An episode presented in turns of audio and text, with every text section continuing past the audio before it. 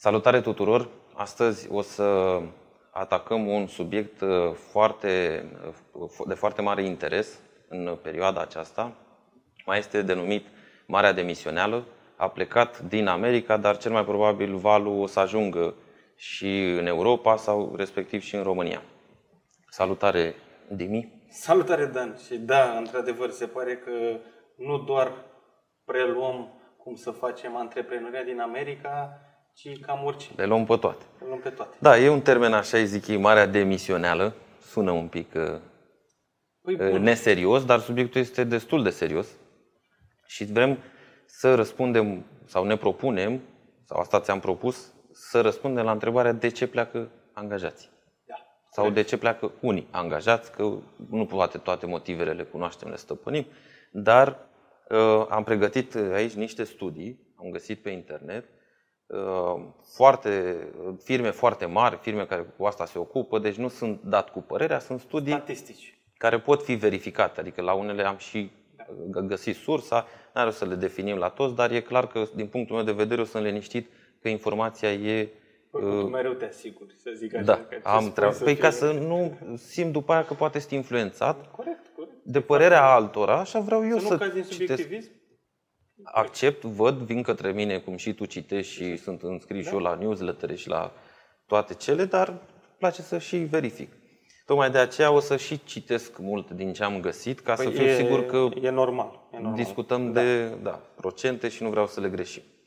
Fenomenul se numește Great, Great Resignation, marea demisională, cum zicem noi, sau cum au zis alții, de fapt, și am preluat și noi uh, formularea. Și, uh, deși credem că are legătură cu războiul din uh, Ucraina, cu condițiile de pandemie, de după pandemie, și într-adevăr au început demisiile încă de atunci, de după pandemie, pentru că foarte mulți oameni Um, când s-au întors la birou, după ce au stat acasă, au lucrat remote, și-au dat seama că nu se mai regăsesc acolo, își doreau poate mai multă flexibilitate, nu poate sigur, și ăsta este un aspect pentru care Păi, Dacă stăteai pleacă, la bloc, scuză-mă. că și-au dat Cred și eu. seama în pandemie, și-au dat seama, nu, mă refer la flexibilitatea programului de lucru, și-au dat seama că eu pot să-mi fac treaba, dar uite, acum la ora 12 parcă m-aș duce să fac niște cumpărături ca să evit aglomerația de seară. Și când m-am întors la birou, mi-am dat seama că nu mai pot să fac treaba asta și mi-aș dori să caut un angajator la care să găsesc așa ceva. Și ăsta poate fi un, un aspect, da? Pentru că, asta ca o concluzie, chiar dacă sar spre finalul la tot ceea ce mi-am pregătit eu, dar ca să uh, apel, apelăm de la început, din start, la treaba asta și să fie destul de clar că oamenii de cele mai multe ori nu prea pleacă din cauza banilor Da.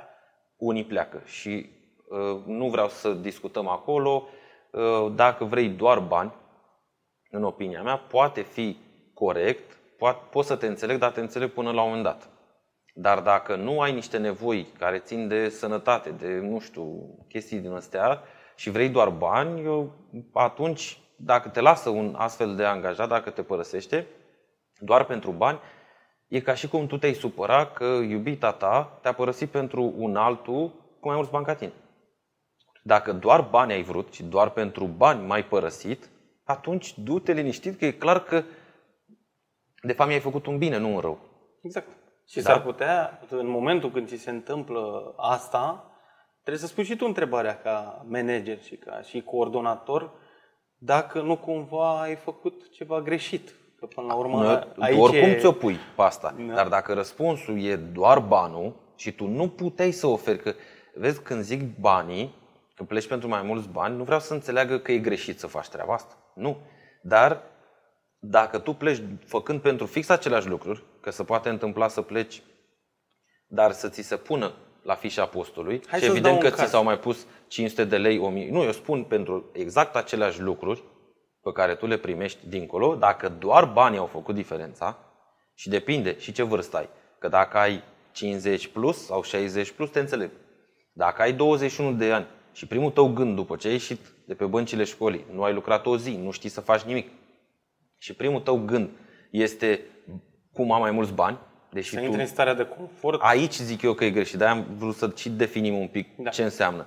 Deci nu, doar dacă tu nu oferi nimic în plus, da? nu faci, nu uh, deprinzi, nu înveți ceva și vrei doar bani și ai 21 de ani, eu cred că scapă ceva din, din vedere.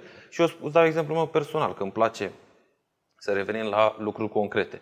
Eu, dacă, aș fi, dacă ar fi să dau timpul înapoi și să mă sfătuiesc pe mine, în urmă, când aveam 21 de ani, Până la 30 de ani să lucrezi pe moca. primul lucru, nu zic neapărat uh, gratis, că uh, banul e o să consecință. Exact. De-aia am trebuie zis- să trăiești, trebuie să ai un anumit standard de confort, trebuie să te deplasezi, trebuie să ai grijă de tine, trebuie Tocmai să... de-aia, tocmai de-aia am zis că discutăm doar în, da. în, în situațiile astea, da?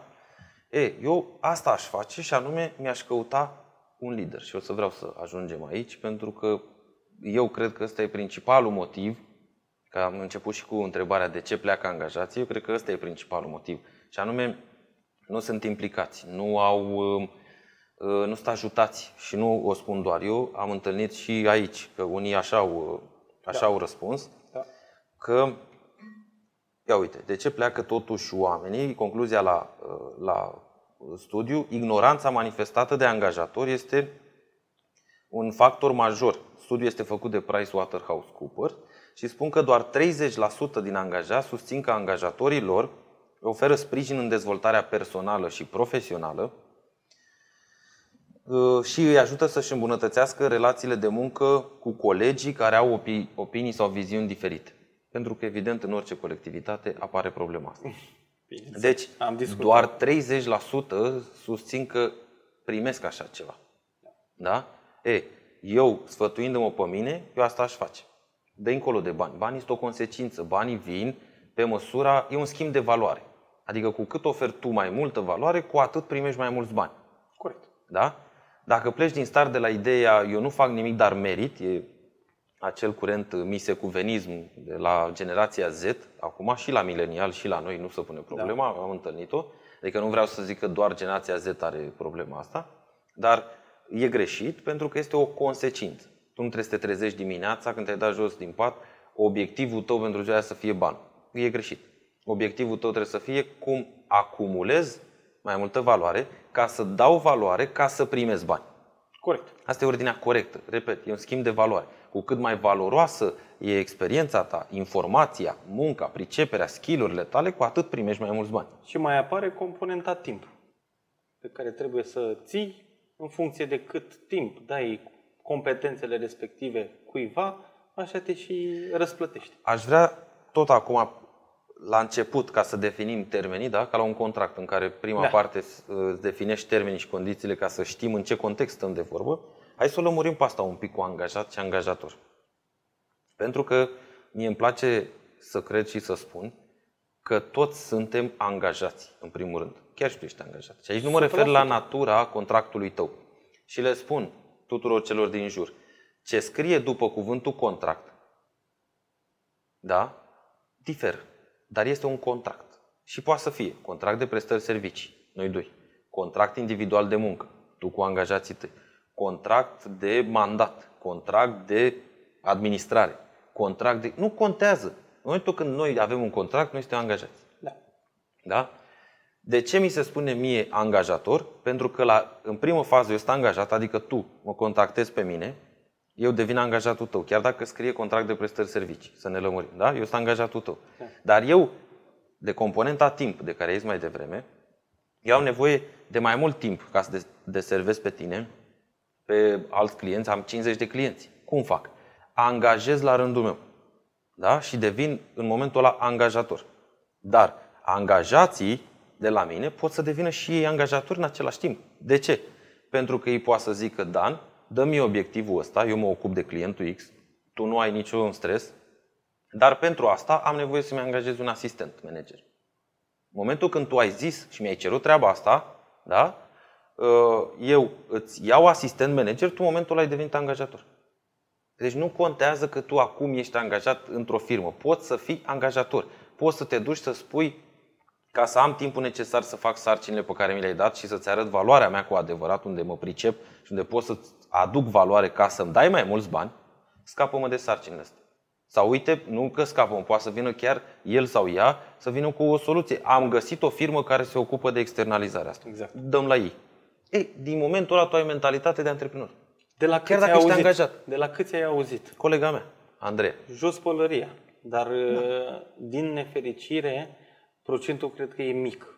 Da. Pentru că în altfel nu Bun. ar fi Dar revenim boba la asta. studiul nostru. Da. Pentru că și eu am crescut pe lângă colegele mele, da, că sunt uh, de 5 ani de zile, uh, suntem împreună, și ele pe lângă mine. Oare nu cumva, și nu vreau să pară uh, că sunt, uh, e lipsă de modestie sau așa, dar nu crezi că poate un pic de mentalitatea asta au importat-o și de la discuțiile pe care noi le avem zi de zi, de la Da, discuții de aici, de cum la... să nu? Nu știi. Automat, Dar orice da, propunerea a informație fost, pe care o auzi, uite, vreau să mă ocup de, pot să fac, vreau să câștig și ca să nu mai spun că mi-a zis inclusiv treaba asta și anume amână creșterea pentru că știu că un asistent e un cost. Și a zis, nu mări mie salariul de a am un asistent. Da, e caz real, ce spun acum. Da. Da, și ea va aduce mai multă valoare și evident va câștiga mai mulți bani. Doar că ce, unde greșesc mulți, dar între care cei mai tineri, prin faptul că ei vin direct și cer bani. Îți vreau bani. În momentul ăla tu ai pus boi înaintea carului. Cum era cu aia cu perioada de probă? E de acomodare sau e de a demonstra care sunt acele competențe, acele Care mi-aduc mie acea valoare ca eu să-ți dau valoare. Trebuie Adică să-ți dau- bani. exact. Că ei spun, "Uh, eu fără 3000 uh, nu vin. Ne-au spus nu, de la interviuri, de la au venit uh, fără 3000. Nu e problema de 3000. Poate, eu poate vreau să dau 5000. Da? Dar ce oferi de aia 3000 și ce poți să-mi oferi de oricât după aia. Da. Dar vezi, ei se plafonează în mentalitatea, lor. domnule, eu sunt angajat. Am auzit-o și noi avem și o glumă la noi în firmă, că auzim, am auzit pe la colaboratori de-ai noștri, clienți, și am zis, doamnă, nu știu, doamnă, nu știu, eu sunt doar un angajat, sunt un simplu angajat, sunt, bă, nu ești, poți să devii sau poți să rămâi angajat, dar cu mentalitate de angajator și la rândul tău să devii angajator. În același timp. Și la un moment dat îți faci exit din companie și îți spun eu că dacă ai mentalitatea asta, managerul sau antreprenorul, da. coordonatorul tău o să te înțeleagă și mai mult cred că te și susține. Da, și clar. rămâneți și în legătură. Dar cum să nu? Rămâneți și, de în ce? legătură. Eu nu mi-aș dori ca eu să câștig mai mult Păi da. ca să câștigi tu mai mult sau viceversa. Nu mi-aș dori ca tu să produci mai mult și să zic, uite, facem altceva. Rămâi în cadru, cum am zis eu, intraprenoriat, da? Și îmi dai și mie un procent. Da? Sau cum uh, se mai numește așa, cum se mai numea în cartier sau cum mai zic unii ea, mă, pe internet, taxă de șmecher. Pentru că folosești resursele firmei mele, da? Folosești oamenii mei, Istoricul folosești firmei, istoricul, contează, baza de oferă o date de încredere, clienți. exact. Și Dacă pentru aia îmi vii- dai și mie un procent și tu poți să muncești mai mult. Contează că scrie contract individual de muncă. Cine te plafonează pe tine? Dar doar tu te plafonezi. Tot uh, niște Tu orgolii ești aici angajat, și- firma ta e angajată de către clienții tăi. Cine, câți clienți ai? 5. Ești de 5 ori mai angajat decât unul normal. Câți clienți ai? 50. Sunt de 50 de ori mai angajat. Eu nu știu de unde uh, s-a născut toată treaba asta că angajatul e sclav și patronul e șmecher. Din Nu e trecut, nicio- din, uh, nu e din nicio istorie, diferență. Din Nu e nicio istorie diferență. și a rămas așa. E normal că eu să câștig mai mult decât un angajat normal. De ce? Tu ești an- angajat cu un contract de muncă. Unul ai. Da? Eu am 50. Eu sunt de 50 de ori mai sclav decât tine. Tu ca angajat cu un contract, da? Nu văd de ce te Eu vezi sunt inferior. angajat la voi toți să Eu vă nu dau văd de câte ce, ceva de ce în ca angajat fiecare te lună. consideri inferior, nu văd de ce, da? Și nu văd de ce ești invidios că Foarte eu, că interesant eu din conduc, perspectiva că eu mea. câștig, nu câștig de 50 de ori mai mult, că așa, în teorie așa, Așa sună trebuie, treaba, nu? dar nu e așa. Și nu văd de ce ești invidios că eu câștig mai mult. Pentru că eu sunt de 50 de ori mai angajat decât tine și poate câștig de 5 ori mai mult decât tine. E normal. Fii și tu de două ori mai angajat. Nu te mai du acasă la ora 4 sau 5 și te pui pe canapea la Netflix. Începe al doilea job. Da? Sau pur și simplu... Sau dezvoltă-ți un alt skill. Du-te la cursuri. Uh, Vrei vorbi, să-și mai devreme. N-am zis eu că ce sfat mi-aș da și aș să muncesc primii ani 10 gratis, primii 10 ani gratis. Evident că nu poți, da? Dar logica e bună. Și anume, noi și acum facem treaba asta, în anumite colaborări, parteneriate, noi nici măcar nu facturăm. Și nu facem asta ca să par așa, wow, ce fac, ce băieți buni. Nu marketing. Hai să, da, hai să, hai să învățăm, hai să mă dezvolt la tine, lasă-mă să mă dezvolt, eu sunt conștient că și tu, locul ăla de joacă, cum îmi place mie să spun, locul ăla de joacă, tu ai investit în el. Tu ai problemele tale, eu ți le rezolv, evident pentru asta îmi dai bani, că îi dai cu toată deschiderea că îți rezolv problemele, da? Dar și mie îmi convine sau chiar nici nu mai facturez anumite lucruri extra, doar pentru că știu că și tu mi-aduci mie beneficii și anume că învăț. De ce? și aș fi capabil să muncesc și sunt și am făcut de N ori de asta și o să o fac, să muncesc gratis o perioadă ca să câștig skill pentru că după aia e efect de levier și am discutat în podcastul cu efect de levier. După aia eu ăla, skill-ul ăla, îl folosesc la următorii 10, 50, 100 de clienți. Și atunci eu sunt, e, e mentalitate de a investi. Eu ce mi investesc? Timpul. Dacă nu mi iese, eu ce pierd? Timpul meu. Ok, tu pierzi pe canapea la Netflix, eu mi l-am pierdut la tine în firmă. Nu e nicio diferență, să zicem, ca măsură de timp, ca număr de ore. În schimb, mie chiar dacă nu mi iese din colaborarea cu tine, eu am câștigat experiență și mă pot duce la al doilea și să zic, eu știu să fac asta. Da? Chiar dacă la Cum... început erai blanc. Da. Te duci acolo, gratis. Da, și eu, da, o recunosc. Ceva. Uite, acum, din colaborarea cu uh, ultimul client, am și spus, are RP SAP, care e numărul 1 mondial. Da? Interesul și al meu este să-ți rezolv probleme pentru care m-ai contactat, da? dar să și învăț. Pentru că la al doilea client, când o să mă duc, o să pun în portofoliu SAP. Eu lucrez și cu SAP. Și am implementat SAP și uite, eu știu să fac proceduri pe și am învățat. Dacă eu nu aveam un loc de joacă, eu unde învățam? Și de aia zic, acum dacă nu ai experiență și știi că nu poți să-i oferi angajatorului tău multă valoare, du-te și gratis. Acum... Nu zic să muncești un an de zile gratis, dar fă sau nu gratis, acceptă salariul minim pe economie și taci din gură până înveți skill Și când ai învățat skill te duci la angajatorul tău și spui, fac, dar nu mai fac pe minim pe economie, fac pe atât. Și doi, te poți duce și la alți angajatori și să spui, te pot ajuta și pe tine, că eu la ora 5 termin programul de lucru și am timp să mă uit și la film, vreau să lucrez până la 7, că sunt tânăr, am energie, am nevoie de bani și pentru asta vreau să ofer cât mai multă valoare ca să încasez de cât mai multe ori. Simplu și nu e niciun secret. Nu e niciun secret. Hai să spun Bun. o perspectivă pe care am, am auzit-o. Uh, mi-a spus cineva că el vrea banii respectivi pentru că eu, 8 ore, pot să fac ce vreau cu timpul lui.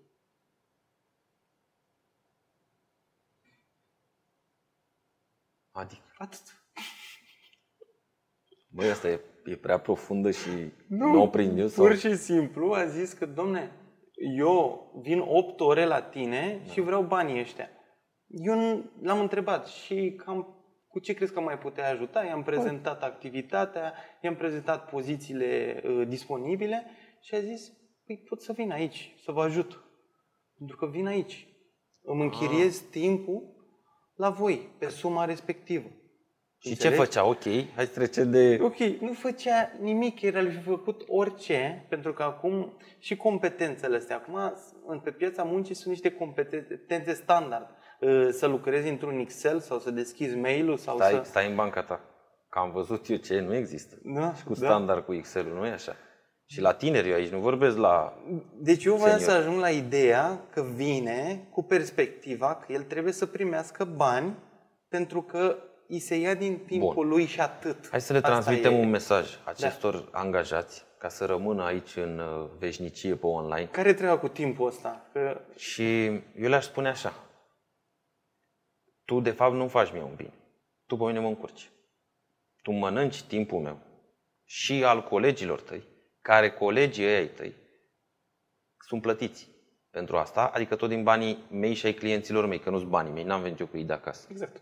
Banii da? companii, eu sunt un administrator, iau de la clienți, uh, împart, acopăr cheltuielile, tot ce înseamnă și din diferență eu mi iau dividend. Da? Exact. Asta e, nu sunt banii mei. Asta e clienților. Eu trebuie doar să am grijă să știu să-i gestionez da, banii. Atât. Cum atât. Trebuie, da. da. Corect. Bun.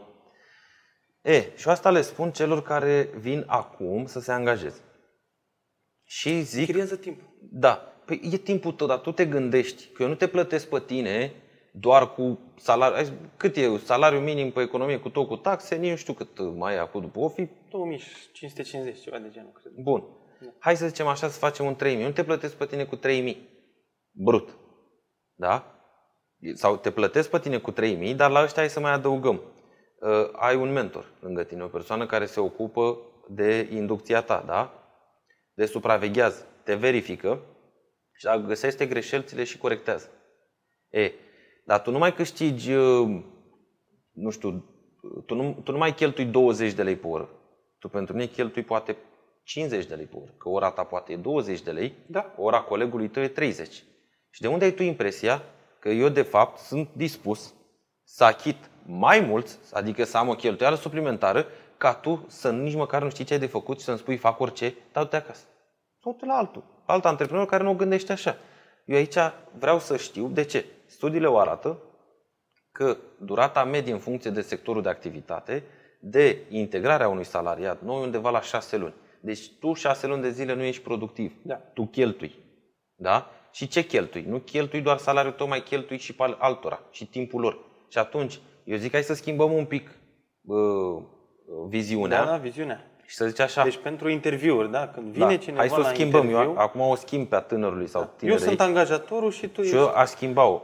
Um, De ce vrei timpul să meu nu vii contează. la noi în pop industrie? Pentru că facem patru zile și pe spun, săptămână? Pentru că timpul meu, și ajungem și acolo, pentru că timpul meu e destul, am foarte mult timp liber și vreau să-l dau la schimb pentru a dobândi un skill de la voi din companie și știu că astea costă și așa că vin să-mi dau timp. Adică pentru- vrei, ai să vrea mi-l ofer. Ai fi deschis să participi la un internship. Da. Paul, asta, deci, asta e genial. Deci, acum dacă ai 21-22 de ani, Internship-uri... nu te, tu nu trebuie să te interesezi. Repet, n-am zis să faci treaba asta 5 ani și să trăiești pe banii părinților. Nu. De ce? Pentru că la un moment dat partea frumoasă e, și eu spun treaba asta pentru că eu atât timp cât am fost salariat și uh, angajatorii mei, dacă văd treaba asta, poate să, să spună dacă e sau nu. Adevărat, eu nu am cerut bani. La modul, eu cu chestia asta, la, eu fără asta nu fac. E, primul angajator mi-a zis cât vrea, cât, cât oferiți. Și a zis minim pe economie. E bine? Da, zic, e bine. Și al doilea am spus, îți dau atât. Dar știi care e partea frumoasă? Că după ce oferi valoare, vin ei și îți măresc. Exact. Asta exact. e. Aia e partea frumoasă. Tu nu și... trebuie să te milogești de banii tăi. Dacă te milogești sau dacă simți că te milogești, tu hai să spui un semn de întrebare că s-ar putea ca șeful tău, managerul sau antreprenorul să nu perceapă valoarea pe cât o oferi sau să simtă că îți dă mai mulți bani decât îi oferi. Și Atenție! atunci du-te și spune, dacă e o problemă cu salariul meu, că poate e prea mare, că așa poate l-au stabilit condițiile de piață, du-te și fă cumva să oferi mai mult. Asta e un, un tips, așa, un secret, un tips and tricks. Du-te și oferă mai mult decât primești, pentru că după aia inevitabil vei primi și mai mult și tot așa. Am mai dat de ceva din, uh, din piață, inclusiv la mine în companie, pentru că, într-adevăr, o persoană decizională din punctul de vedere al bonusurilor, poate că nu e atât de conectată cu toată lumea. Și am, am observat un tipar, multe persoane care fac foarte multe lucruri și așteaptă să le vadă cineva, dar sunt foarte discrete. Le, face, le fac, cum să zic eu, tocmai parcă să nu le vadă cineva, parcă se ascund. Și bineînțeles că nu le vede nimeni, pentru că Și nu, după aia se frustrează. și după aia se frustrează În loc să te lauzi cu așa în ceva. loc să te lauzi. Da. Deci, pentru cei care fac ceva și simt că fac ceva într-o companie, lăudați-vă, pentru că dacă vă lăudați, managerul nu o să zică de ce ai făcut aia, ci o să se bucure și o să te răsplătească. O să fie o bucurie foarte mare, bineînțeles. Să fie win-win, să fie de ambele părți. Cumva Da. nu să... Uh, Și încă un sfat pe lângă ăsta al tău, la, lăudați-vă că poate să laudă colegii dacă nu vă lăudați voi. Cu ce Îți faceți? ia cineva munca, se duce și se laudă, tu după aia te frustrezi și îți dai demisia și nu e în regulă. Da. Deci e- Să poate trece- să fie și comunicarea o problemă. Am vorbit atâta de comunicare, Da. așa că comunicați, spuneți dacă simțiți că faceți niște lucruri și sunteți neîndreptățiți dintr-o Dar le anumită... spui transparent, nu ești Transparent. războinic, nu Nu, te da, duci, nu nu duci faci, alul a, și- că nu ce, că- că mie dacă nu-mi dai, eu plec. Nu, Am arată ce a observat- făcut. Am observat Da. că, uite, eu fac asta, colegul meu nu face asta, el e mai plătit mai bine sau are mai multe Aș vrea condiții. și eu. Aș vrea Am și eu. așteptări, aștept ca în viitor să mă recompensați Aș vrea niște la alegerea explicații. dumneavoastră și gata. Simplu. Da. Toată lumea Comunică. trebuie să facă asta, dar ne oprește frica, nici nu știu, orgoliu, habar n-am. Da. Sau poate nu suntem uh, învățați, uite, nu suntem stimulați, cum zic cifrele, și să trecem la cifre în sensul că în primele 5 luni ale acestui an, fii atent, 20 de milioane de americani au demisionat. În Deci, 5 luni. Ce numai în, populație, lu- ce numai în luna populație are mai, America, să înțeleagă lumea gravitatea. Are 350 de milioane, parcă. Da, parcă. nu știu. 350 de milioane. Deci cam 5% din uh, populație. Deci gândește-te ce înseamnă treaba asta. 20 de Îți vine să crezi, adică 4 milioane Au de intrat, oameni într-o deci, lună Deci au intrat direct la stat să fie pe costuri. pe costuri. E, nu că dintre ei s-au reangajat. Da. Nu, nu, nu asta, eu vreau să, să analizez, să înțeleg impactul, adică nu doar să citim niște cifre și să trecem, pentru că la noi cred că sunt 9 sau 10 milioane de angajați și vreo 5 sunt în mediul de stat. Da. Deci dacă mai rămân 4-5 milioane, vorbim de tot mediul privat.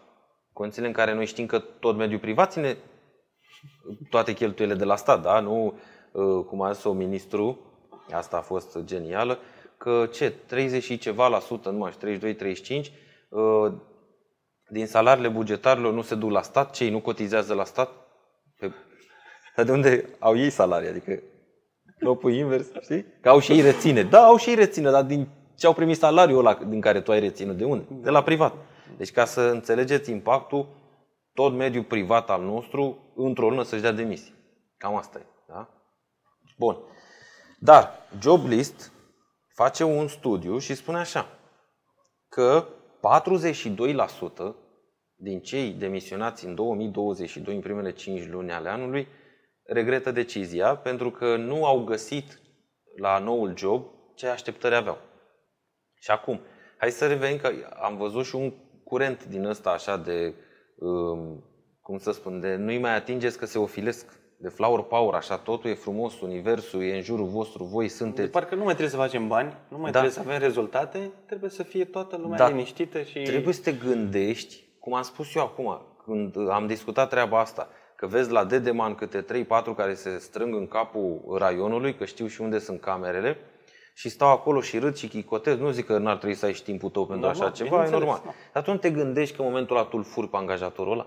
Tu nu te gândești că îl furi și el se va prinde? Și că tu nu te gândești că ție poate să-ți meargă 3-4 luni așa, până apar indicatorii, până vin KPI-urile. Și atunci încep metodele de evaluare. Tu nu te gândești că s-ar putea să fii primul pe listă? Pe cine păcălești? Nu e frică. Mă păcălești, da, e mă frică. păcălești, 3 luni, 4, 6, nu știu, Nu-i până la frică. sfârșitul anului mă păcălești. Dar tu după aia, tu în loc să zici, bă, mai am 6 luni în care ăsta mă poate da afară, hai acum să învăț. Și îți dau un exemplu tot din practică.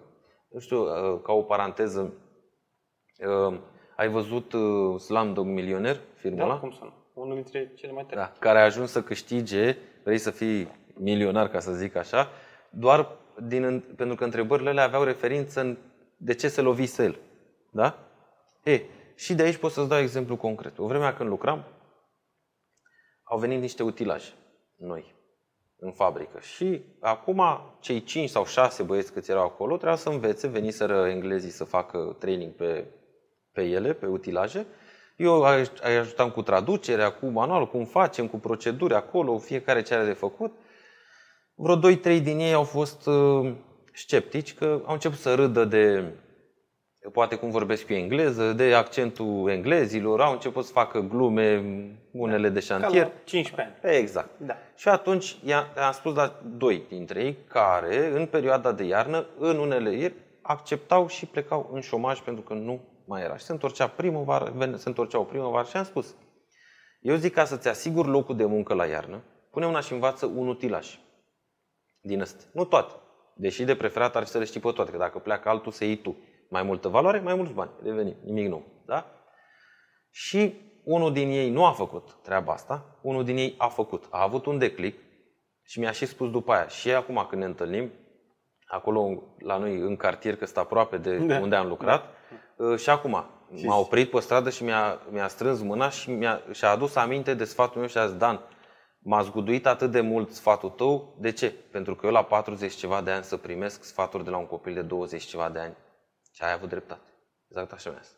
De ce? Din momentul ăla, el a fost de neînlocuit. Și ce acum e acolo? Băiatul celălalt din iarna aia n-a mai lucrat. E clar. uh, De-aia zic, îți dau din experiența mea. Astea sunt trăite.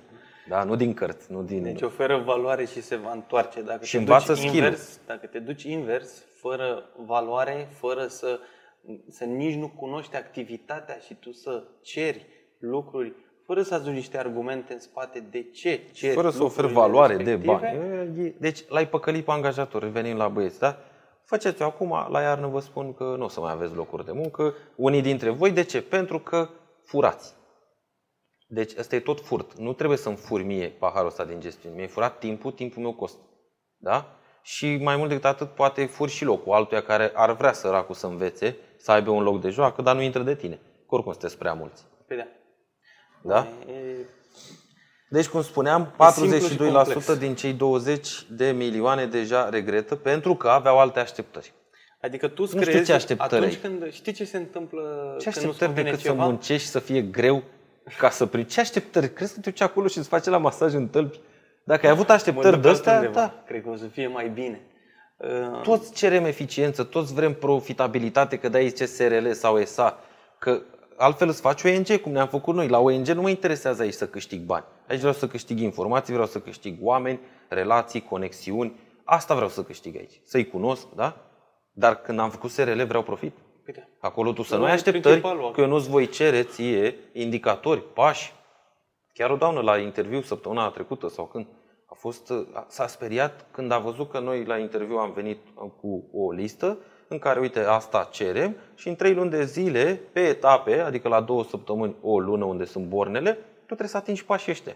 Și a zis, ea s-a speriat de organizarea aia. Și am văzut-o. Era de ceva de genul că, da, da, n-am văzut, așa, sunteți stricți, mi-a zis. Strict că spun ce vreau de la tine, păi trebuie să te bucuri asta.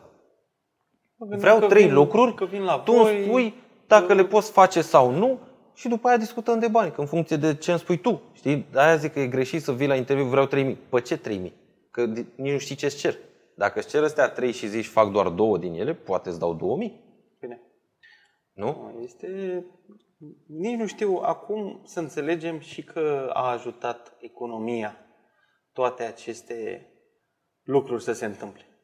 Pentru că dacă era... Nu, o va ajuta de acum încolo. De acum încolo, dar până acum Cum? că a fost toată lumea pe val și toată lumea era în căutare de angajați, toată lumea era în creștere, orice companie era pe plus, era în dezvoltare. Și dădeau bani, am mai discutat și în alte Dădeau, podcasturi. dădeau, dădeau, Nu te toată uiți lumea, stânga-dreapta, nu te uiți. că nu-i mai ai, te uiți. Când îi ai, îi zici, lasă, că nu e mare lucru. Și acum o să vină. Bun. Principalul. Deci discutăm de cauze, revenim. Întrebarea principală, de ce pleacă ce angajații? pleacă De ce pleacă? angajații, da. Am zis. Um, vor mai multă flexibilitate. Am discutat pe ăsta, nu știu dacă mai are rost să discutăm. Vor flexibilitate uh, sau de fapt da, o să discutăm la programul la- 4 la- zile din, da, uh, da. din 7, ca să zic așa, da? Bun, dar aici e simplu, nu sunt dubii. da. 2. Locul de muncă toxic. Ce înseamnă loc Ce de înseamnă? muncă tot? Înseamnă, este definit ca un loc unde nu ți se oferă oportunități de a avansa, de a deprinde noi abilități, deci uite că unii nu fug, le vor, de a dezvolta, de a te dezvolta în direcțiile care te atrag. De asemenea, este toxic și când managerii fac constant micromanagement, făcându-te să tragi concluzia că organizația nu are încredere în tine. Bun. Deci, Bomba asta. transparență, încredere, Să te lase să greșești. să te lase să greșești. Mare lucru, pe banii lui Dar- și pe prestigiul lui. Atenție. Că la, dacă greșești, te, te eu lasă pot- să greșești, dar dacă greșești, ce se întâmplă?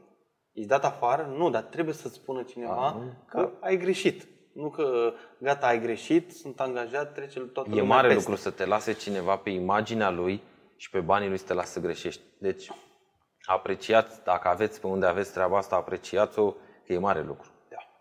Ce mai caută? Caută, spun că este nevoie, de ce pleacă, este nevoie de lideri empatici și responsabili, Adică zice un studiu. să respecte ceea ce spun, ca și planuri, ca și uh, nivel de salarizare, ca și zile libere de o anumită sărbătoare, cred că contează lucrurile astea, adică ridici Da. moralul la echipă uh, și la un moment dat uh, tu... Să fii transparent. Să fii Și uite, transparent până la urmă. recent, Tobias Liutke, cred că se citește, CEO de la Shopify, a anunțat recent o disponibilizare de uh, 10%, parcă, din angajați, însemnând aproape 1000 de angajați care urmează să plece.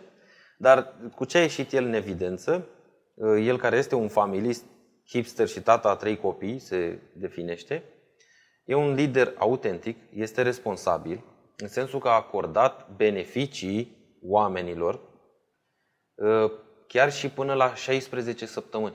Deci tu nu mai ești angajat, te-a dat afară, dar 16 săptămâni tu primești un salariu până te angajezi, îți dă în continuare îți plătește asigurarea medicală, știm ce înseamnă, de exemplu, în America, la noi o Da, mai la noi ușor nu e, da. și nici nu e atât de importantă, dar pentru ei e, îți plătește în continuare asigurare medicală și îți plătește eventuale uh, device-uri sau ce ai tu nevoie pentru a te angaja în alte parte. Adică, dacă tu ești programator, să zicem, și te-ai dat afară sau ești în început de, de job, de muncă, Asta chiar e tare. și zici, da, dar eu ca să fiu programator la o altă firmă, ok, tu mai ai dat afară, nu mai, nu mai ai nevoie, am înțeles, dar îmi trebuie și mie un laptop, îți cumpără chiar dacă te-ai dat afară. Tu realizezi? Asta o să aplic Asta și e eu. lider, E- empatic da. și responsabil. Responsabil de ce? Trebuie să mă uit în ochii tăi și să spun că te dau afară. Nu mai pot. Pentru că e SRL, trebuie bani, profit. Da? da? Și asta e, am și eu niște criterii, am niște norme de evaluare și Deci tu aici nu e milă, nu, te-am, nu da, e nu te dau că biserică, nu-mi nu place e mie că de nu-mi fața place. ta sau nu. Uite, vorbim de astea indicatori. Sunt, da, Cine e foarte produce? important să fii obiectiv, să nu fii subiectiv, că ce ziceai, nu că nu-mi place de tine, că mai e chestia asta. Domne, trebuie să pleci. Dar dacă nu oferi și explicația de ce trebuie să pleci clar pe niște cifre, că de obicei cifrele ajută foarte tare, Da, clar, Atunci, totul se, nu, nu, acolo se răsfrânge. Uite, tot vorbim de lideri. Acum mulți ani am citit uh, cartea lui Cezar Milan, am mai spus-o și uh, de câte ori pot în jurul meu să o recomand pentru că nu e doar despre câini, el este cu îmblânzitorul sau nu știu cum se traduce, dog whisperer, nu știu, ceva de genul în engleză îi zice. Și el zice așa, în height, deci el reduce totul la natură, ca să înțelegi. Da? toți ar trebui să Toți ar facem trebui să asta. facem treaba asta. Să dăm straturile astea la o parte așa și să rămână doar așa cum Aia e e scris baza. codul Aia- nostru, da? exact, da. Și zicea că în haită, la lupi, că de acolo, cum ăla e strămoșul oricărui, oricărei rase de câini de astăzi, cu excepția celor de laborator, uh, zicea că într-o haită, câinii, puii, nu își doresc să fie lideri. Deci ei nu își doresc să atace șef, nu au în ADN-ul lor asta. Asta se formează atunci când liderul este bolnav, când a murit, se formează și unul dintre ei își asumă responsabilitate. Foarte important. Deci, el nu se naște cu dorința de a deveni șeful haitei, liderul haitei. Da? Dar când haita o cere, el preia frâiele. Cel mai bun dintre Da. simte nevoia atunci să preia sau simte responsabilitate. Da? Bun. Dar uite că toată haita urmărește acel lider.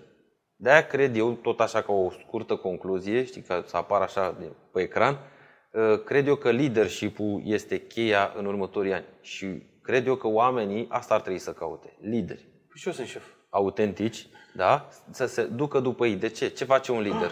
Asigură protecția Haiti. Da? Sunt și niște poze foarte bine... Corect. care Asigură hrana.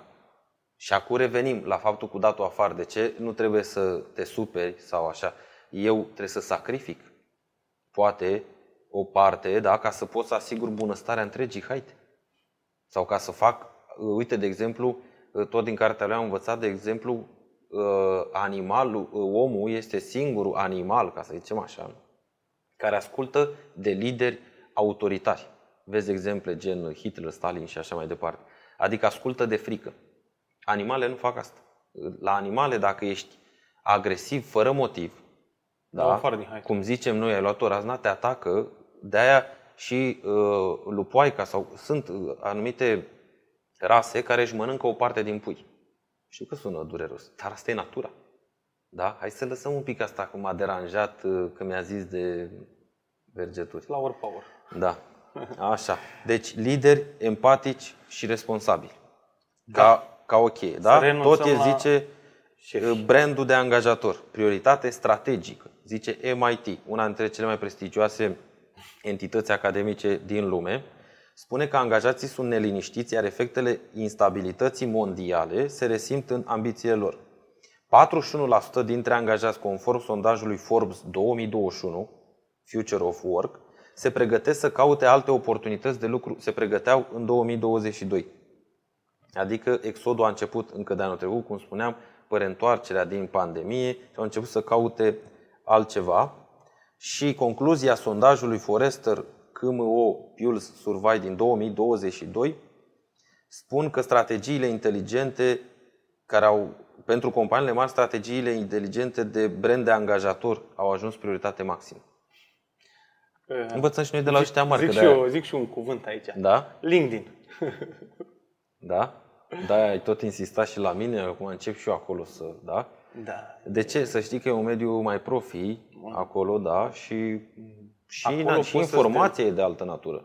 Da, și oamenii și informația, inclusiv profilul pe care îl faci pentru compania ta, nici n-am apucat încă să-l construiesc, am atâtea idei în spate, să văd pe cine găsesc, să preia și chestia asta, că e și acolo un timp pe care trebuie să-l aloci și uh, contează foarte mult să fii prezent, să fii consecvent, să postezi, Da. să, că până la urmă dacă înțelegi că asta e o informație așa, dacă vrei într-adevăr să apar la oameni și să te susțină, trebuie să le înțelegi algo- algoritmul din spatele acestor rețele.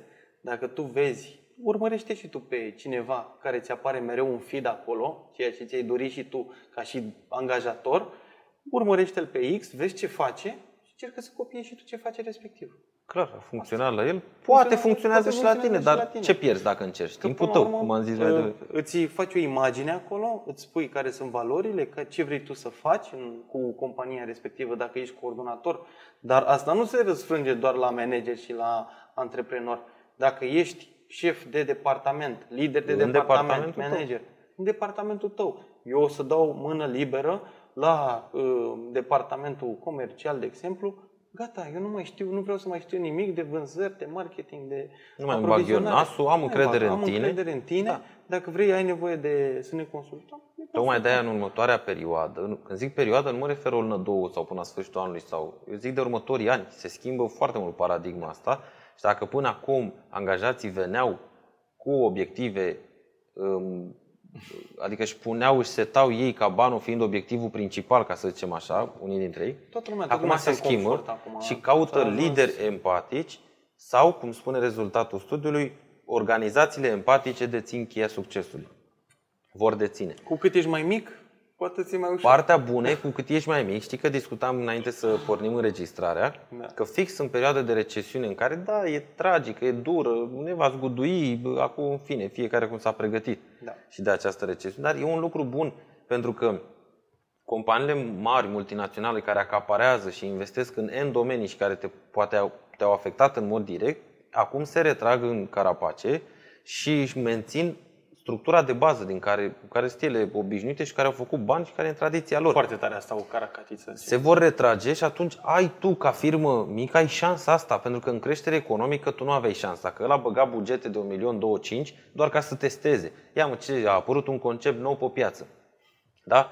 Ce să faci? Ea pagă 2 milioane, 5 milioane de dolari, de euro, n-a mers. Ei, aia e, n-a mers. Dar îi bagă bani în 10, în 20 de proiecte și dacă le-au ieșit două, îi scot banii și de la celălalt. Ei așa funcționează. Și pe tine te-au acaparat. Ei, acum ei se retrag ușor, ușor, că trebuie să-și securizeze nucleul, da? Și îți, dă, îți dau ție posibilitate, șansa ta, ca și companie mică, uite, să devii empatică. De exemplu, lor le e foarte greu. E foarte Sunt greu. foarte procedurizați, e multe pile, relații cu metrii, amante pe acolo, șef de departamente, dar e greu. Tu ca și companie mică, e foarte simplu. Comandă mâncarea la prânz și pune-te la masă. Hai să mâncăm toți aici, că e foarte greu să fii supărat și să mănânci Păi da. la aceeași masă. Dar așa într-o multinațională, dacă s-au certat doi, unul fumează pe un balcon, unul pe terasă. Dar la masă nu putem să fugim, hai să stăm la masă. Și la masă te uiți în ochii ăluia că nu poți să mănânci așa. Inevitabil creezi un context. Eu asta am făcut. Da? Aici nu e vorba neapărat, ok, și beneficiu, că îți scutești 20 de lei pe zi, să zicem, da? Și 400 de lei înseamnă niște bani. Dar mai mult decât atât beneficiu, e empatia asta pe care o creăm. Hai să stăm și noi la masă, să-mi spui și mie, îmi povestești ce ai făcut, ce probleme ai, ce nu știu, eu spun și ne ajutăm ca o familie. Ei, o multinațională face greu treaba asta, tu ai șansă.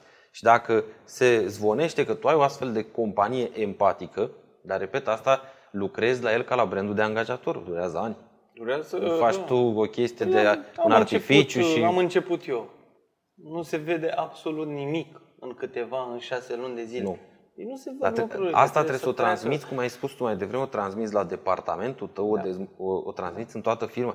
Compania trebuie să devină cu, toți, cu totul empatică, nu doar unul empatic, dar noi pe aici ne înjurăm până în spate, nu, nu așa. Nu, nu, nu. Trebuie să ajungă pe toate nivelurile, să se urce toată lumea în barcă și să te asiguri că s-a urcat toată lumea în barcă, că na, apare o groază de Da, uite-te la Întrebări. Gary Vee, de exemplu. El face foarte bine treaba asta. El este un lider empatic și a reușit să transforme compania și de e foarte Dea apreciat și căutat. încredere nu? când vorbești Ei, cu el. ăla am e văzut, viitorul. Oameni- Ăla e viitorul, ăsta e clar. Acum, Fiecare ce treaba e, înțelege. nu toată lumea va putea să aibă acest rol din nefericire.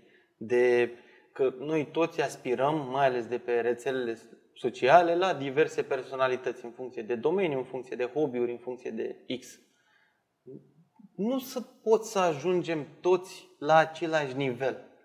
Dar ă, asta nu înseamnă că nu poți să ajungi puțin mai sus decât ești acum. Că toată lumea aspiră, gata mă. Eu nu am cum, de ce? N-am de ce să fac în viața asta m- nimic, să zic să construiesc, să mă educ, să las ceva în spate, pentru că niciodată nu o să ajung acolo. Ceilalți au avut mult mai multe resurse, mult mai mult noroc, mult mai multe alte lucruri. Eu nu fac parte din categoria asta. Și are cumva legătură și cu NLP-ul, Neuro-Linguistic Programming, că dacă îți bagi ideea asta în cap, că bă, nu, eu nu pot, eu nu pot să ajung acolo, asta a învățat creierul tău. El de Corect. fiecare dată când te duci să citești ceva sau să vorbești cu altcineva, el zice, nu, stop, stop, pleacă de aici, e periculos, că tu asta l-ai învățat. I-ai spus că, bă, e periculos, gata, stai acasă. e Da, mai e, bine." e, chiar și acum, în timp ce vorbeai, tu mi-a venit uh, în cap un vers, sau de fapt două, da? Ceva de genul că să nu crezi în destin, că așa te plafonezi sau ceva de genul. E aproximativ, da? Nu crede în destin pentru că, da, stai singur aripile, pentru că singura ta explicație va fi, da, dar eu n-am noroc, eu m-am născut uh, fără noroc, ăla a avut noroc, a avut asobani, a avut măsa, celebrele. În primul rând ăstea și doi, că tot vorbim de bani și de dorința angajaților, mai ales cei la început de drum, de bani, dacă vreți să, să creșteți pe lângă un lider autentic, responsabil și care și el crește, da, nu s-a oprit, și tu te duci și îi ceri direct bani, nu te va lua pe lângă el. Pentru că el simte treaba asta și dacă el oferă empatie, vrea același lucru. Și dacă tu pui condiția ca un paravan, când ai venit, "Ui, banii, și ai pus banii, ăla ce, hai, du-te. Deci e chimie, caracter, competențe Da. și banii și stai pe lângă un lider, cel puțin măcar până te trece ba- cu barca uh, Deci pe dacă malul ți celălalt, alegi liderul adică care 2, 3, 5 trebuie- ani de aici încolo. Ce 2, 3, 5 ani? Nu, Repet, după aia nu vei mai vrea tu. Dar Exact. tu trebuie să-ți impui, să zici, bă, 2 ani, 2, 3 ani, am vârsta necesară, ce am pierdut? Mă duc în compania ăluia, văd că este așa, învăț, uite, îl respect pe ăla, mă duc pe el și după 2-3 ani constat că nu Oricum n-ai nimic de pierdut, nici timpul ăla nu ai pierdut, că nu e ca și cum tu n-ai făcut nimic. Tot s-a lipit cea de tine. Și o să, da. și o să vezi că în 2-3 ani, deși inițial ți-ai pus obiectivul, mai mult de 2 ani la ăștia nu, mai- nu stau, după 2 ani să zici, bă, dar stau. Și să vezi când stai de plăcere, să vezi atunci cât de dragă ți-e când te duci la muncă, Da. când abia Entuziasm aștept să te cu- întorci și nu-i mai zici scârbici, că el e serviciu, da? Și dacă ai zis scârbiciu, eu deja Deci să treacă. cam știu la ce, Sunt, ce abordare ai. Cred că și timpurile sunt de așa natură să trecem de la cumva coordonarea prin frică care s-a întâmplat în timpul comunismului, Nu mai merge, inclusiv, gata. nu mai merge, gata, trebuie să ieși complet de acolo, eu înțeleg perfect asta, am și aplicat și deja se văd rezultate, rezultate pe lângă rezultatele de la mine din companie și persoane cu care îmi doresc să colaborez pe viitor, mi le caut să aibă aceleași componente, să zic. Că Da, nu, că clar. nu, că nu merge altcumva. Ia să vedem. Ce statistici? Focusul se schimbă pe cultura încrederii, deci asta e ten- tendința în următoarea, da? Vorbim de studiul Mercer, Mercer, nu știu, 2022, Global Talent Trends. Focusul se schimbă pe cultura încrederii și dezvoltarea sentimentului de colaborare. Studiul arată că oamenii nu mai doresc să lucreze pentru o companie, ci vor să lucreze cu o companie. Să urci în barcă. Aproape toți directorii, 96%, chiar că aproape toți, spun că ne aflăm pe o piață a forței de muncă centrată pe angajați. De parcă până acum nu era. Era că ei sunt mai importanți. Iar lucrul în parteneriat înseamnă reevaluarea relației angajat-angajator. O să fie. Ceea eu, ce de eu spun de exemplu, ceva timp și n-am citit. Ăsta e în 2022 și eu cred că și inclusiv anul trecut am avut discuții de asta. uh, Să-ți povestesc ce am făcut la acel eveniment uh, puțin cu TBF. A fost, uh, domne, ok, schimb puțin colaborarea cu un angajat, colaborarea dintre colegi, că până la urmă angajator, angajat, ok, oricum mi se pare că are așa o greutate uh, cuvântul ăsta, parcă toată lumea nu știu, are o frică când aude, nu sunt angajat, nu sunt da. manager. Și ar trebui să dispară chestia asta. Așa că eu mereu folosesc, după, suntem colegi. Câte da. responsabilități am eu, nu ai tu, așa că tu ești exact. mai câștigat. Eu, mie așa mi-e foarte ușor să exemplific. Acum, gândește-te și tu, în momentul în care Stai că mi-am pierdut și... Ce? La și, TBF? La TBF, da. În momentul când îi schimbi modul de colaborare și nu prea îl anunți, să zic așa, să zicem că vin eu, eu sunt un aer fresh, o am o altă mentalitate și să spunem că îi place cam ceea ce spun pe gură, dar după el trece de la un sistem foarte diferit la ceva nou. Și am, uh, eu au spus, domnule, trebuie să ai un, inter, un nou interviu de reangajare în care să prezinți noile reguli și noile lucruri la care, da. la care ne, ne raportăm. Și cumva asta mi-a, mi-a deschis ochii, pentru că eu pornisem într-o chestie din asta, hai să gândesc lucrurile, să văd cum e bine pentru toată lumea, dar nu e așa. Dacă vrei ca toată lumea să participe la visul tău și la compania ta, lasă-i să vină, să vină cu idei, să îi da. întrebi. Uh, întreabă e bine? Uite, avem de ajuns aici. Eu, în mod normal, ți-aș fi dat responsabilitățile respective. Dar vreau să le vorbesc cu tine, că poate tu ai niște idei mai bune cum să le da. programăm, cum să le gândim. Și, și cam asta ar trebui să fie trendul, să apară această discuție. Acum... Și să facem o remarcă foarte interesantă și importantă aici. A fi empatic, a fi bun, înseamnă să-l lași să facă ce vrea. Asta Pentru că atunci, atunci devii tu un lider cu minte. Și nu, ce fac ceilalți care vor să... ne înțelegem, reguli trebuie să existe. Deci reguli, doar că regulile trebuie să fie clare, trebuie să fie discutate dinainte, dar nu se poate fără reguli. Ne întoarcem la, uh, la ADN, da? Ne întoarcem la junglă. Păi în junglă ai reguli, că dacă nu respecti teritoriul leului, te mănâncă. Da. E simplă treaba. Deci acolo nu e că e leu cu minte, că, repet, nu mai e cu, lăsați-mă cu ofilire asta, că nu mai pot, o să o filez, nu poți să zici unuia, dă-te mai încolo. Da, da, da. Păi nu, dacă regula mea este să nu vii mai aproape de un metru de mine, da, respectăm regula. Și când îți spun, dă-te un pic mai încolo, tu de ce trebuie să te superi? Avem reguli. Deci, responsabilitățile... De am ajuns aici, unde responsabilitățile suntem ca umanitate. Și, și azi am discutat cu Mădălina, cu colega mea, cum uh, să le trecem cât mai clar, cât mai pentru noi angajați și pentru ce căutăm acum. Și pe lângă fișa apostolului și cadrul legal, că na, trebuie să aibă o formă așa, te, te obligă oarecum și piața. Și am zis, pe mine mă interesează să împrinzi la capitolul D, unde avea ea cu responsabilități și așa, împrinzi principalele responsabilități generale pe care le are toată lumea de aici, și anume cum răspunzi la telefon, cum îți folosești softul, cum înregistrezi timpul lucrat, cum uh, faci, nu știu, curățenie, comanzi mâncare, totul, alea sunt generale pentru noi toți, dar pe mine mă interesează la D1, ca să zic așa, prioritatea 1, da, capitolul 1, alea 5, 7, 10 responsabilități pentru care tu primești salariu. Și ele foarte transparente și pe ele să facem un pic de training și după aia te evaluăm pe ele. E atât de transparent încât pe tine nu trebuie să te sperie, trebuie să te bucure. De ce? Că știi Pentru că știi pe ce vei fi evaluat. Și e simplă, ai făcut sau n-ai făcut? Ce scrie acolo? Că vineri până la ora 17 tu trebuie să dai un mail cu situația, cu situațiile cu din... cât sunt mai clare, cu atât apă, și tu, dispar da, întrebările. Da, și nu mai lași la latitudinea mea ca lider să-mi dau cu părerea pe munca ta. De aia zic că trebuie să te liniștească eu, treaba eu asta. Eu să fiu un observator. Eu pur și simplu observ. Nu, d- nu te mai judec după cum mie mie ziua, că poate am venit nervos, poate m-a deranjat un furnizor, un client, un nu știu, da? Da. Și m-a deranjat și eu îmi vărs nervii pe tine că e, iar nu faci și nu știu ce. Când... Nu, eu, n-am, eu nu te judec pe ălea. Și automat eu pe ce te judec? Mail, ai dat mail? Păi luni când vin, am în fișă de evaluare să verific dacă vineri până la ora 17 sau da mail-urile cu situațiile fiecare le-a dat. Și e simplu să verific dacă ai dat un mail, da sau nu. Și vin și spun, avertisment. Vezi că dacă mai faci de două, trei ori... Atenție, avertisment. Avertisment, da? nu pățești nimic, nu-ți dau un cap. Nimic, nu-ți fac nimic. De o regulă clară, și la noi s-a întâmplat uh, treaba asta și a fost suficient de clar. Angajatul a zis, uh, da, ok, e clar, n-am făcut asta, n-am gestionat-o bine, am dat un avertisment. Nu, nu se întâmplă nimic. Da? Dar căutați treaba asta să oferiți predictibilitate, să fie clar pentru toată lumea, să nu fie interpretabil. Da? Nu zici, trebuie să dai un mail. Nu. Până, nu, în fiecare vineri până la ora 17 dai un mail. Că lași la atitudinea lui. Și zice, păi am stat un moment acolo că n-a trecut timpul. Îl dădeam eu sâmbătă, ce avea? Până luni era gata, știi? Nu?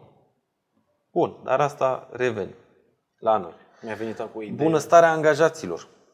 O por- ce idee eu ca să nu treacă și citim după aia. o idee despre cum să-ți dai seama dacă uh, cine e cu adevărat pentru altceva decât bani la tine în companie, având în vedere că vine recesiunea așa, acum ar trebui să fie secret, nu mai aplic, Ia să dar vedem. poate aude altcineva, uh, mă duc, fac ședință cu toată lumea, vine recesiunea, nu mai putem să suportăm costurile, va trebui să reducem toate salariile cu 30%. O să fie a- automat 4, 5, 10 persoane care o să zică eu nu mai gata, plec, la revedere și după Dar nu e imediat Bineînțeles că De nu ce? e- Că te simte. Și dacă ei știu că firma merge, Da, produce, da, uh, profitul e în vine la creștere, tine comenzile în sunt, atunci poate să zică că ești tu ori prea lacom, ori că ești, uh, nu știu, E- e- vrei să sunt- profiți, poate Da, de bagi da, un motiv da, în da, față de care recesiunea doar ca să le iei bani. respectivă, da. Nu, dar eu spun că te prinzi, uh, îți dai seama și altfel. Îți dai seama, sunt N, N Și nu, N oamenii nu căi, trebuie să sunt- stea cu noi uh, neapărat că le oferim salarii mari. Că salarii mari oferă și alții, să zicem așa, și nu trebuie să vii tu acum să plusezi, uite domnule, eu îți dau mai mult decât media pieței doar, doar ca să rămâi la mine. Nu, auzi, dacă, e cu exemplul meu cu iubita, vrei doar bani, du-te în altă parte, că suferă o săptămână, o lună, da? Și după aia constat pe termen lung că mi-ai făcut un bine. Că tu ai avut singur obiectiv ăsta era. Dacă nu ai alte uh, priorități în viață, gen să evoluezi, să creștem împreună, să învățăm, să ne dezvoltăm, să ne plimbăm, să... și la tine doar banul era și nimic altceva, doar bani, du-te că Mai te eram duci, un nu e nicio tipar, problemă. fii atent, tipar. Vine la mine și îmi spune că uh, pleacă, că a primit o ofertă de mai mulți bani. Și Dar mai, mult, mai mulți bani pe ce? Pur și simplu alți angajatori care pur și simplu nu se gândesc, că nu au sistem de așa natură, Păi nu nu, au. interesează, De ce sunt te-ai pe duce? val, Unde? sunt pe val. Ideea e că ei cer o ofertă și vin pentru negociere. Pleci di- direct. Ce, să Pentru ne, ce aș- negociere? Deci Păi da, dar tu după aia dacă îi Eu dai sunt cu aia, mult- se duce la altul și îl negociază iar, vă faceți, amândoi vă furați căciula unul de la Deci atenție că am văzut tiparul ăsta, mai ales prin uh, București și pe la multinaționale, se, se întâmplă. Să vină, să-și ceară o anumită nu ofertă negociem așa și nu în condițiile astea. Vezi și îmi spui, uh, dar și e periculos și pentru ei. Tu îți dai seama dacă se Pe aude ce odată primești pe mai piața mult? muncii, Nu, mai dar- ales la nivel local. Pentru ce primești mai mulți bani? Că omul ăla îți dă. Dar vezi să nu ai surpriză, eu zic ca protecția ta sau ca angajat. Vezi să nu ai surpriza că dacă lucrurile nu sunt transparente și e la mâna managerului, Mereu e așa, mereu e te duci așa. și îți cere mai multe. Zice, domnule, uite, eu vreau, de exemplu, aici să fii șef de sală la mine în restaurant. Ok. Dar tu nu ai stabilit ce înseamnă să fii șef de sală. Tu crezi ca angajator că eu știu că mi-asum să fiu șef de sală și eu cred că știu ce presupune să fiu șef de sală, amândoi presupunem. Da. N-am pus nimic pe hârtie. Iată. Bun, vin, mă angajez. Cât câștigă un șef de sală în Slatina? Dăm un exemplu cu habar 5.000, n-am. 6.000, 5.000. 7.000. Da. Și vine angajatorul B și zice că dă 6.000 sau 7.000. Tu, cum îmi place mie să spun, dacă te-ai dus pe fentă, s-ar putea să pierzi. De ce? Te duci acolo, te angajezi și după aia în secunda 2 Tu zici, la- aolo, am nuntă în weekend, îmi nu, pleacă lasă șeful de asta. sală. Lasă asta. Dar te duci, te-ai angajat și a doua zi vine și spune pe cumpărăturile le făcuși? Pe ce cumpărături? Că nu fac eu. S-a mutat Sunt cu tine în casă, a? Șef de sală, da. Păi și cum? Păi tata la noi fostul șef de sală se ducea dimineața și cumpăra pătrunjel. Dar vezi dacă tu nu l-ai discutat dinainte, el știa de ce îți dă 7000. De ce? Unu, să te ia de acolo. Da? De ce? Pentru că ție ți-e rușine după, după ce ți-ai dat demisia de la angajatorul A, ți-e rușine peste două zile, cinci zile, o săptămână să-l suni șeful, am făcut o greșeală, Asta e cea mai- mă întorc, nu o să o faci. Și el știe treaba asta. Îți dă mai mult ca să te ia de acolo, da? Și după aia încarcă. începe să-ți spună. Nu e nicio chestie, adică te-ai păcălit singur, ce să mai... Trasează-le și dacă primești mai mulți bani decât la mine, dar pe fix aceleași lucruri, fă n-am nicio Și problemă. atenție la derulatorul istoric, Și al la, tot, joburilor. și la tot pachetul, la ce primești. Atenție la de acolo. caracter până la urmă, da? Că dacă tu te duci undeva să te angajezi, bine, în normal ar trebui să te caute lumea. Dacă ești într-adevăr un tip uh, așa cum trebuie. Dar te duci la interviu și ai niște joburi. Dacă tu la șase luni, la 9 luni, la un an ai mai multe joburi acolo, Mai multe roluri, ce se întâmplă? ții mai multe responsabilități. Da, eu zic în cazul A. care nu e bine. În cazul în care stă două, trei luni colo, Să două, trei luni Ah, acolo, două, trei luni acolo, e un cam an acolo. clară e treaba. Clar, e, e clar. Ok, unul a avut probleme, adică unul te-a tre- jignit, dar nu... Trebuie să ai grijă că deciziile pe care le iei acum nu se șterg. Și Nu sfatul se tău șterg. dintr-un Rămân- alt podcast. Sună unul, doi antreprenori angajatori în urmă E, și e, pune și tu o întrebare. e aur. Și dacă îți spune cu plusuri și minusuri și tot decizi, ești asumat, nu e nicio Exact, problemă. asumat. Hai să deschidem și subiectul cel mai... Stai, Ultimul. mai, atunci Mai le, ai statistici? le citesc pe astea, dar mai sunt două paragrafe, rog. le citim pe astea și după Da, aia trecem da. la, cele, la partea finală. Bunăstarea angajaților, oportunitate în următoarea perioadă de creștere a ROI-ului, a randamentului, Return of Investment. 81% dintre angajați se simt expuși riscului de epuizare în acest an, față de 63% cât erau în 2020. Să ținem ideea asta pentru... Deci bunăstarea lor. bunăstarea lor. Directorii văd bunăstarea angajaților drept inițiativa care va oferi al doilea cel mai mare ROI Deci brand în angajator, următorii 2 ani. brand angajator și bunăstarea angajaților? Da? Astea două. 36%, 36% dintre companii introduc în acest an o strategie pentru a aborda bunăstarea mentală și emoțională. Vorbim de, fii atent, bunăstare. Și vezi că în studiul ăsta nu s-a, nu s-a referit la bani. A zis mentală sau emoțională? Uh, Totul Repet, pleacă, cei mai cred mulți eu- dintre ei nu pleacă pentru bani. Asta trebuie să vă intre Cred că toată lumea, știi, am avut psihologie, nu știu, la școală, parcă ca și materie, prin facultate, dar extrem de puțin. Da. Eu nu mi-amintesc. Nu. E partea asta de psihologie, sociologie, HR, cam asta ar trebui să facă. Să HR? cunoască omul, să fie pe lângă el, să-l înțeleagă, să-l asculte activ, că am vorbit cu Alex ce înseamnă. e, deci, Mai departe. 51% dintre angajați se simt nesiguri cu privire la viitorul lor financiar. Satisfacția muncii, provocarea constantă și încurajarea dezvoltării competențelor sunt atribute cheie pentru organizațiile care vor depăși cu brio această perioadă. 91% dintre angajați au raportat că și-au dezvoltat recent o nouă abilitate, iar modelele de afaceri bazate pe recalificare și flexibilitate facilitează utilizarea talentului în mod eficient. Da? Și, înainte să trecem, am văzut uh, uh, la, în uh, newsletterul domnului Șupeală, da? Nu greșesc? să-i dea Foarte Dumnezeu sănătate. Da? da. Am aniversat 100 de ani de bullshit, știu că sună urât, dar aniversăm un secol de când avem expresia parcă nimeni nu vrea să mai muncească. Da? Și ce a făcut un profesor Feiri um, de la universitate? A făcut Universitatea din Calgary, da?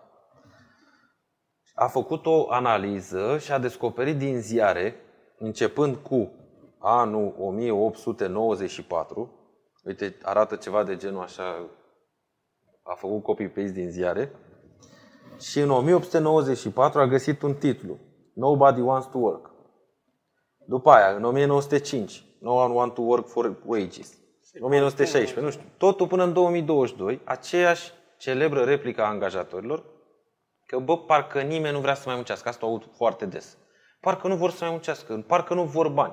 Nu. Și concluzia istorică la pe care o avem și uh, informațiile strânse și trebuie să înțelegeți ca și antreprenor, ca și angajator, niciodată oamenii nu au vrut să muncească mult și pe puțin. Ei vor doar condiții de muncă corecte și salarii corecte. Ei, Aici aici Îl se muncești mult, făceau... vrea un salariu mai mare, muncește mai mult timp mai mare, e normal. Vrea să fie respectat, vrea de sute de ani să fie respectat.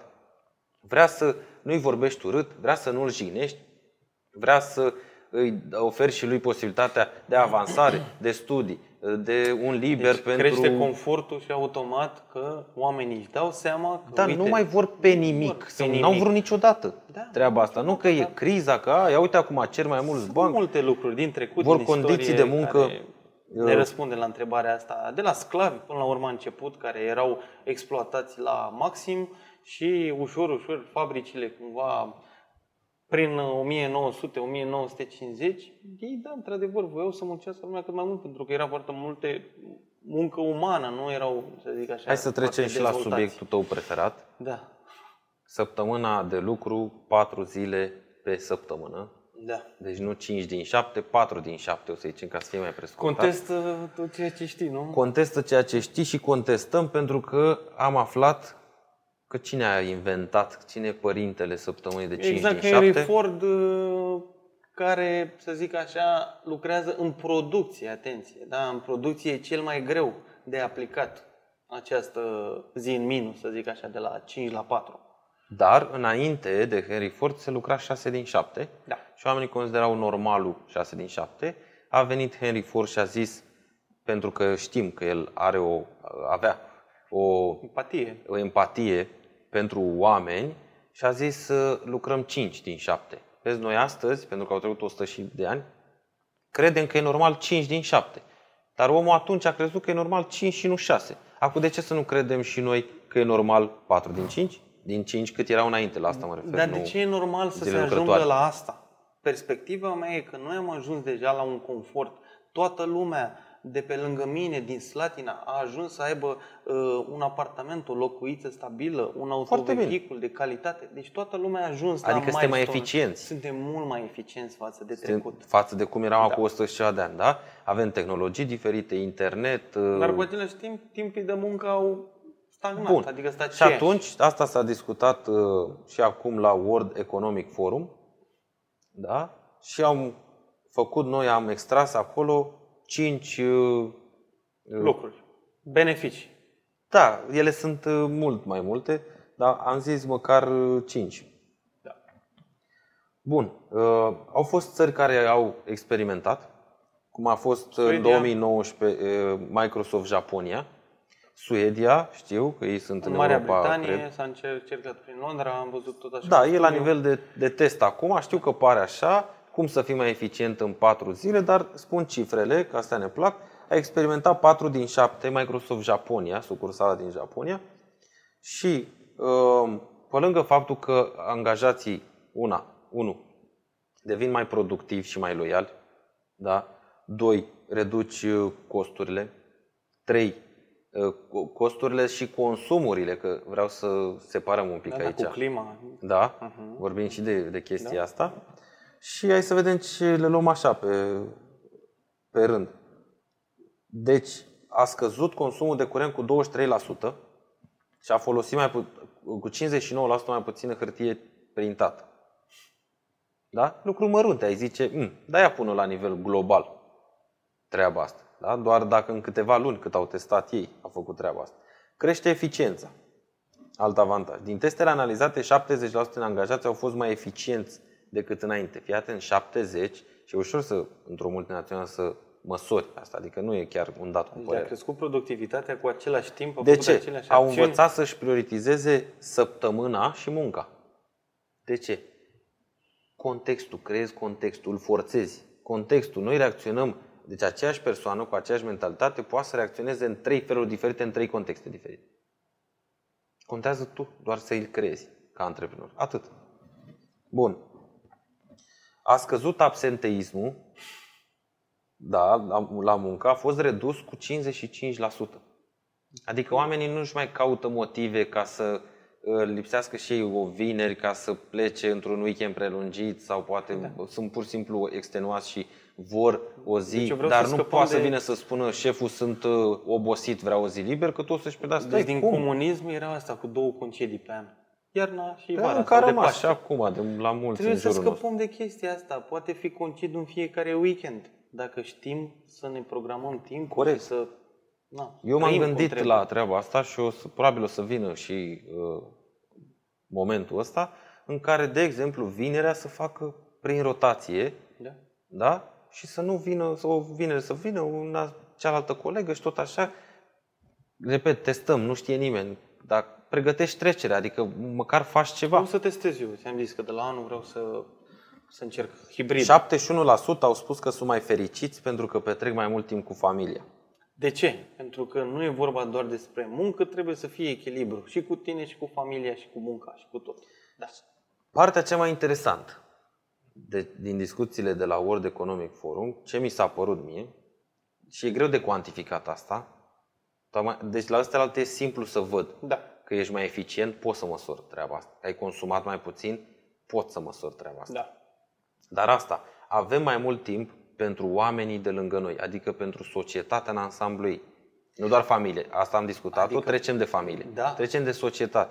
Ai mai mult timp să contribui la societate. Și îți dau un exemplu, dacă constant ai trei zile în plus, da, vei simți că ai mai mult timp liber. Ce faci cu timpul Ce liber? faci? Ok, prima dată dormi, a doua oară te plimbi, dar nu te plimba uh, mereu. De ce? Că s-ar putea să fie psihologie inversă. Și anume, când nu ai timp de un concediu, mă îl aștepți cu o sete, cu o foame în tine Da, da, da, și da, te duci și și cheltui mulți bani. Că de asta am să hai să facem un pic ce înseamnă cheltuieli și consum. Când știi că weekend de weekend ai putea Weekend, weekend, te să duci pe pleci la munte, te duci cu bicicleta, odată cu Nu să cortul, mai odată fie cu atât de- rulota, te duci și la mare. Și Te... te gândești, "Bă, cum aș putea să fac eu lucrurile și să să fie fac și mai multe, bine, să fac mai și multe multe, concedii, trebuie să mai țin de bani. Și nu te mai duci ca apucatul și te duci în 5 zile să cheltui o grămadă de bani pe mentalitate, am auzit-o foarte des, merit sau, o, bă, un concediu am și eu într-un așa, acum să nu beau și eu o sticlă de vin scumpă. Și tu poate îți cumperi mai mult decât, Da, că tu nu. de obicei nu bei sticla aia de vin. Dar acolo ai zis să-ți dai tu toți banii pe o friptură scumpă și o sticlă de vin într-un restaurant uh, foarte scump. Știi? Că sunt Plăcerea și eu un durează, concediu. plăcerea durează, 10 Da, și minute. după aia te întorci, e tot durează, și după aia te întorci iar la scârbiciu, cum zici, da? Are rost să tu de fapt îți schimbi, am mai zis treaba asta, îți schimbi timpul din viața ta, care are o valoare, pe o altă valoare care este o monedă. Da. Dar Negociezi. tu cu moneda asta te duci și cumperi telefonul ăsta. Da? Deci telefonul ăsta m-a costat pe mine minute sau ore sau zile în funcție de fiecare cât câștigă. Corect. Deci gândește-te ce ai dat la schimb. Merită sticla aia de vin prea scumpă pentru tine. De, nu că n-ar merita ea, merită. Dar merită friptura aia sau Raportat excursia la- raportat la timpul tău, pentru că tu poate ți-ai plătit concediul la cu o lună din viața ta. Sau cu șase. Adică Merită? trei zile A cu o lună. meritat? Trei zile cu o lună. Sau, poate cu concediu respectiv, poți să creezi două zile de concedii Exact. și să zici Și că atunci tot anul ai fost în concediu. S-ar putea, și îmi place optica asta, s-ar putea, având, fiind mai relaxați pentru că avem mai mult timp, să nu mai mergem așa căpiași și grăbiți, Vorba să, să consumăm, explorăm, să cheltuim. să, să mergem da. în și atunci natură. s-ar să- putea să învățăm, să ajutăm societatea de lângă noi dacă avem mai mult timp. Eu știi, Gândește că, ce ar știi care e însemna perspectiva o mea? zi în plus pe săptămână. ai, ai mai mult timp și automat că unii cu timpul respectiv o să-l folosească și să se educe, o să-l folosească să se plimbe, o să se plimbe și o să vadă diverse nereguli. Nu toți o să zică că ar vrea să contribuie, dar ăia care au mai mult timp să se ducă într-un anumit loc, într-un parc, o să zică, Să mai mă, facă uite, curățenie pe malul unui de râu, ce, de ce de aici exemplu. nu avem o pistă de bicicletă? Că el nu ieșise la plimbare în vinerea aia cu bicicleta, că n-avea când. N-avea când. Dar Bine, era acum- obosit. Da, acum pur și e, mai e și chestia asta la noi, la români, în weekend toată lumea muncește. Eu mă lovesc de treaba asta și Eu le-am zis așa, deci fii atent, dacă tu vrei să muncești în weekend, vină la mine că eu îți dau de două ori mai mulți bani decât ai câștigat tu cu ce faci în weekendul respectiv. Pe mine mă Nimeni omoară, nu vine. mă omoară treaba asta pentru că activitățile, ca să zic așa, de pe lângă casa omului, mie mănâncă foarte mult timp. Și uh, Foarte- treaba asta mă seacă în sensul că e, vreau și eu să fac și altceva, că nu poți, acum stau curăța aia, fă aia, fă curățenie, trece ziua, Timp. nu? da, Timp. exact. Și are timp și e timpul meu și vreau să mă gândesc pe ce îl dau la schimb. Îl dau la schimb cu faptul că trebuie să tai iarba, să ud, să fac, să drept, să dau cu pensula până nu știu unde. Stăm să-și mănânci o zi întreagă. Da. da.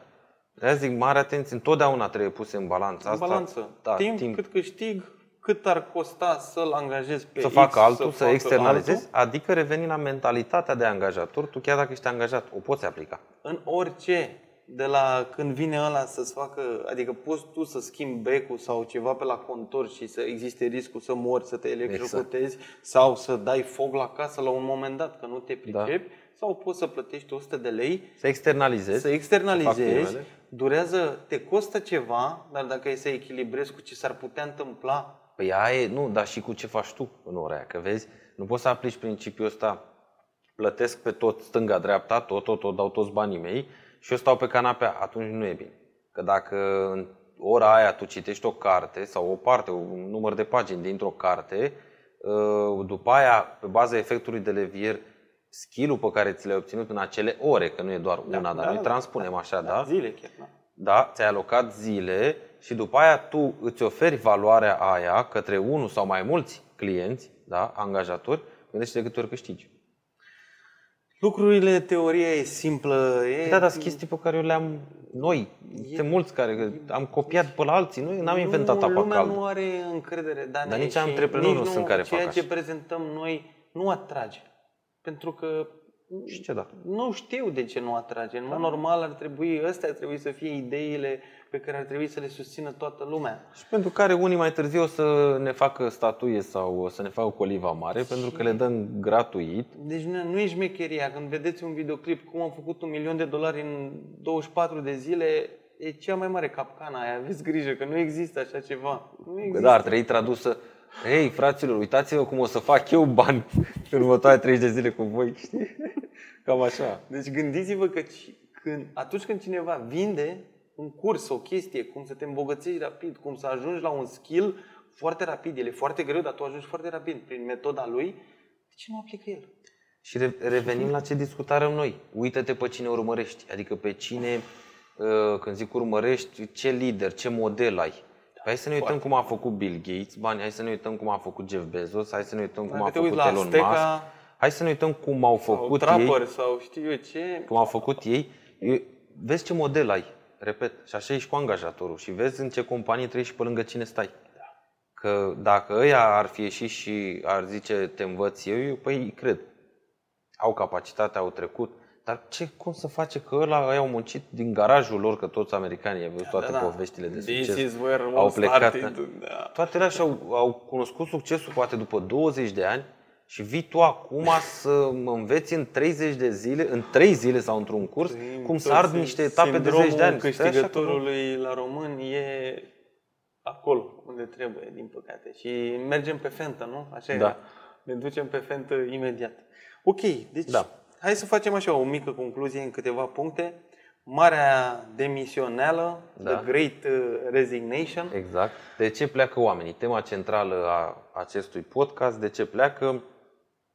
Păi nu neapărat de bani, că din tot ce am citit aici au nevoie de o stabilitate financiară, dar nu ăsta a fost, nu e locul 1 sau ca să zic așa, și anume toate studiile astea au arătat că își doresc Bunăstare, empatie, bunăstare, empatie, flexibilitate, flexibilitate, oportunități de a avansa, de a se dezvolta.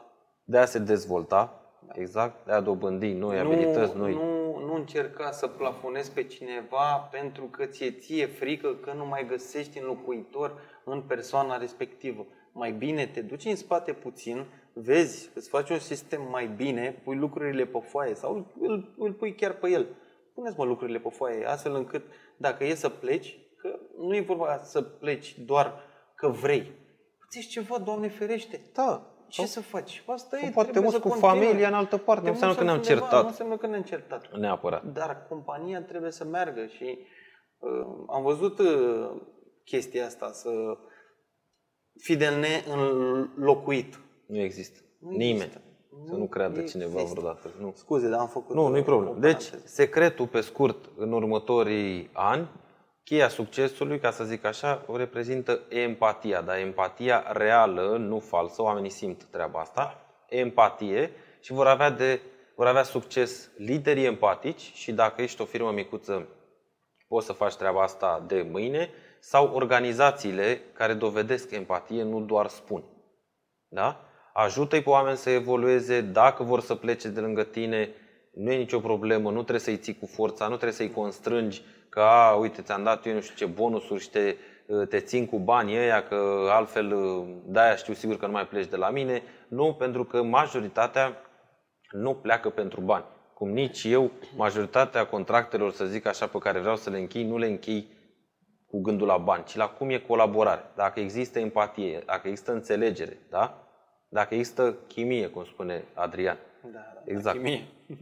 Da, cam okay. despre asta a fost. Am încercat să răspundem pe scurt, în câțiva pași, la celebra întrebare de ce pleacă angajații. LinkedIn, psihologie, sociologie. Sper să luați uh, măcar o idee, să o implementați și să vă ajute. Numai bine!